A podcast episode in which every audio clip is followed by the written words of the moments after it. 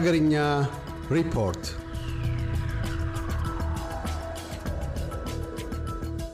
በሱዳን በሁለቱ የጦር ጄኔራሎች መካከል በተከፈተው ጦርነት በሱዳን በሚኖሩ በርካታ ኢትዮጵያውያን ላይ ችግር መፍጠሩን የውጭ ጉዳይ ሚኒስቴር በቃል አቀባዩ በኩል ትናንት ሐሙስ ሚያዝያ ሀያ ስድስት ቀን ሁለት ሺ አስራ አምስት ዓመተ ምህረት በሰጠው መግለጫ አስታውቋል። የሚኒስቴር መስሪያ ቤቱ በዚህ መግለጫው ጨምሮ እንዳስታወቀው በሱዳን በችግር የሚገኙትን ኢትዮጵያውያን ለማገዝ እንዲቻል ግብረ ኃይል መቋቋሙም ተገልጿል። ይህ ግብረ ኃይል ወደ ሱዳን ድንበር በመጠጋት በኩርሙስና መተማ የሚገኙ ኢትዮጵያውያንን በማነጋገር እርዳታ ለማቅረብ ዝግጅት ማጠናቀቁን ገልጿል። የሱዳን መንግስት ከፍተኛ አማካሪ የሆኑት ትናንት በአዲስ አበባ ቤተ መንግስት በመገኘት ከጠቅላይ ሚኒስትር አብይ አህመድ ጋር መነጋገራቸውን ምሽት ላይ መንግስታዊው የቴሌቪዥን ጣቢያ በምስል በማስደገፍ ዜናውን አቅርበዋል። በዚህም ጊዜ ጠቅላይ ሚኒስትር አብይ ሱዳን የራሷን ችግር በተለመደ ጥበቧ ልታቃልል ትችላለች በማለት የተስፋ ቃልን ፈንጥቀዋል ተጠቅቀዋል። ግን ጠቅላይ ሚኒስትሩ መች ወደ ካርቱም እንደሚሄዱ ምንም አይነት ፍንጭ አልሰጡም። ወይም የሰላም ሁኔታው በምን ሁኔታ ላይ እንዳለ ምንም አይነት ተጨማሪ መግለጫ አልተሰጠም። ቢሆንም ከሱዳኑ ልዩ መልእክተኛ ጋር ሰፊ ሰዓት ወስደው መነጋገራቸውን በምስል የተደገፈው ዜና ያመለክታል። በሀገሪቱ ፈጥኖ ደራሽ መሪ ጄኔራልና የጦር ኃይሎች የበላይ ኃላፊ ጄኔራል መካከል የተነሳው ግጭት ወደ ሙሉ ጦርነት ተሸጋግሮ ላለፉት አስራ አምስት ቀናት በርካታ ያሉ ዜጎች ለሞትና ለቁስለኝነት መዳረጋቸው ተገልጿል። በሱዳን ይኖሩ የነበሩ የስልሳ አንድ አገር ዜጎችም በኢትዮጵያ በኩል ሾልከው መውጣታቸውን ትናንት ምሽት በውጭ ጉዳይ ሚኒስቴር የተሰጠው መግለጫ ያመለክታል። የጀርመኑ መራሄ መንግስት ኦላፍ ሹልዝ ትናንት ሐሙስ ሚያዝያ ሀያ ስድስት ቀን ሁለት ሺ አስራ አምስት ዓመተ ምህረት ኢትዮጵያን ለመጎብኘት አዲስ አበባ መግባታቸውን መንግስታዊ የዜና አገልግሎት አስታወቀ።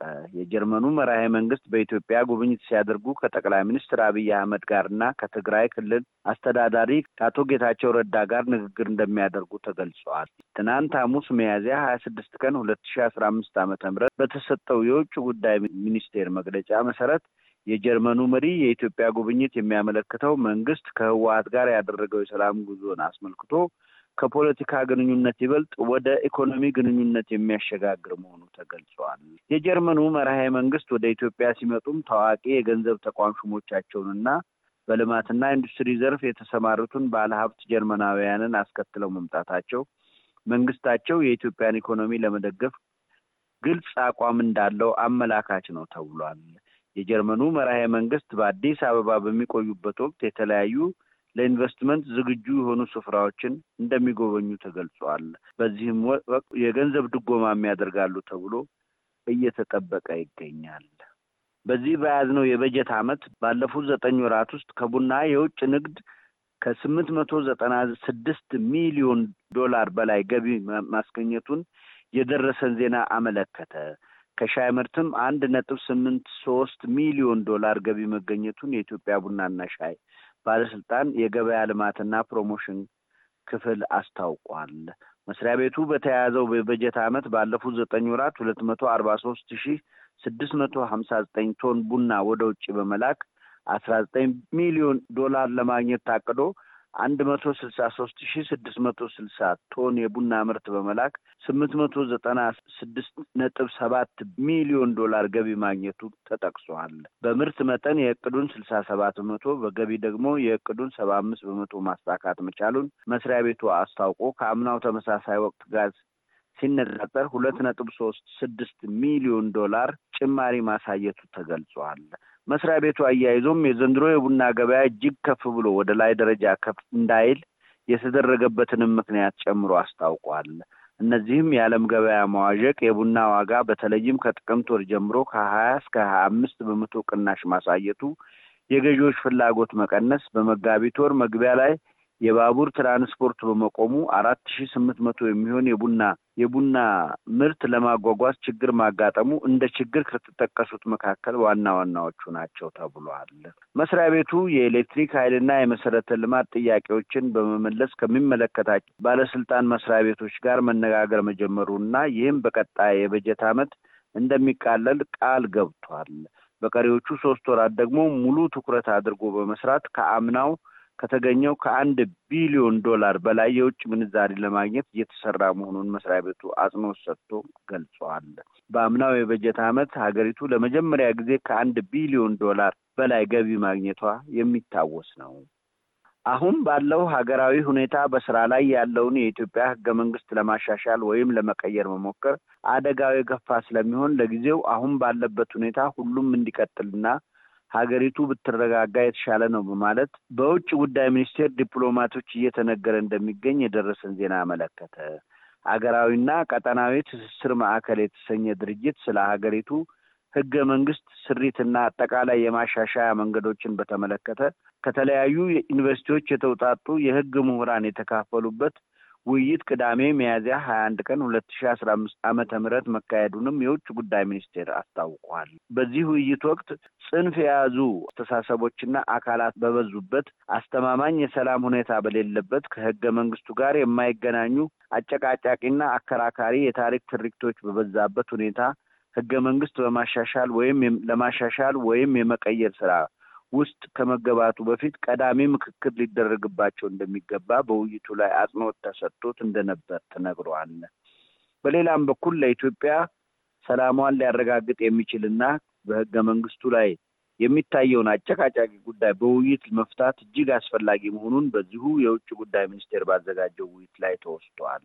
በዚህ ወቅት ረዳት ፕሮፌሰር ዘላለም እሸቱ ባቀረቡት የመነሻ ጽሁፍ ህገ መንግስቱ መቼ ይሻሻላል ሲባል የሀገር ግንባታና ሰላምን ለማምጣት ታስቦ የሚደረግ ቢሆንም በዩጎዝላቪያ ህገ መንግስትን ለማሻሻል ወደ ስራ ሲገባ የተፈጠረው አይነት አለመግባባት ተፈጥሮ የግጭትና ክፍፍል መንስኤ እንዳይሆን ማሰብ ያስፈልጋል የሚል ሀሳብ ተሰንዝረዋል። ይህም በአብዛኛው ተሳታፊ ህብረተሰብ ተቀባይነት ማግኘቱ ተገልጿል። አሁን ተቃርኖ በበዛበት ጎራ ኢ መደበኛ ታጣቂዎችና የፖለቲካ ግድያ በተበራከተበት ህገ መንግስቱን ለማሻሻል መሞከር አደጋው የከፋ ሊሆን ይችላል የሚል መደምደሚያ ላይ መደረሱም ተገልጸዋል። በፌዴራል መንግስትና በህወሀት መካከል በነበረው ከባድ የሁለት ዓመታት ጦርነት የአክሱም አውሮፕላን ማረፊያ ከባድ ጉዳት ደርሶበት ስለነበር ይህን አውሮፕላን ጣቢያ ለማደስ በመቶ ሚሊዮኖች የሚቆጠር ብር እንደሚጠይቅ የኢትዮጵያ አየር መንገድ አስታወቀ። የአውሮፕላን ማረፊያው መንደርደሪያ ማለትም runway ተቆፍሮ ሙሉ በሙሉ መበላሸቱንና ተርሚናሉም ከባድ ውድመት ስለደረሰበት በተደረገው የመጀመሪያ ደረጃ ፍተሻ ማለትም preliminary assessment መታወቁን የኢትዮጵያ አየር መንገድ ጨምሮ ገልጸዋል። አየር መንገዱ እንደሚለው ለመልሶ ግንባታው የሚያስፈልገውን ትክክለኛ ወጪ ለማወቅ ዝርዝር ጥናት እየተሰራ መሆኑም ታውቋል።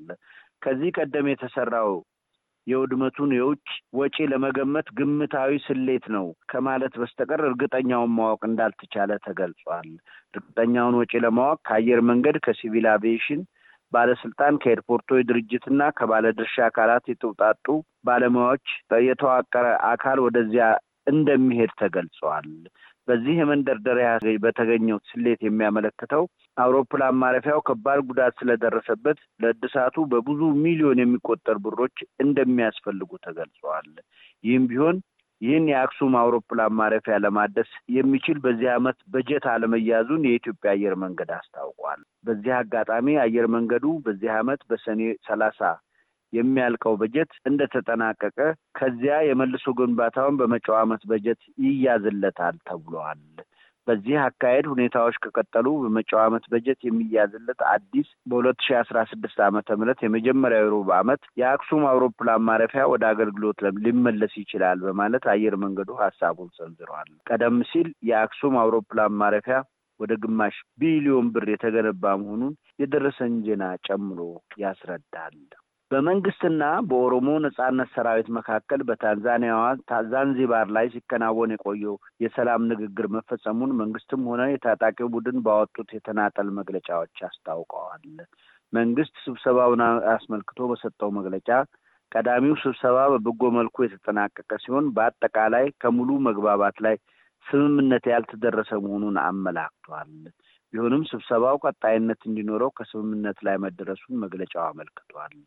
የኦሮሞ ነጻነት ሰራዊት መግለጫም ከዚህ የተለየ ዝርዝር ባይሰጥም ስብሰባው ቀጣይነት እንዲኖረው ከስምምነት ላይ መደረሱን መግለጫው አመልክቷል። ሁለቱም ወገኖች ዝርዝር ሳይገልጹ ስብሰባው እንዲቀጥል መስማማታቸውን በመግለጽ የቀጣዩን ስብሰባ ህዝቡ እየተጠባበቀ እንዲገኝ አድርገውታል። የቀጣይ ስብሰባው መች እንደሚደረግም የመንግስትም ሆነ የኦሮሞ ነጻነት ሰራዊት አልተገለጸም።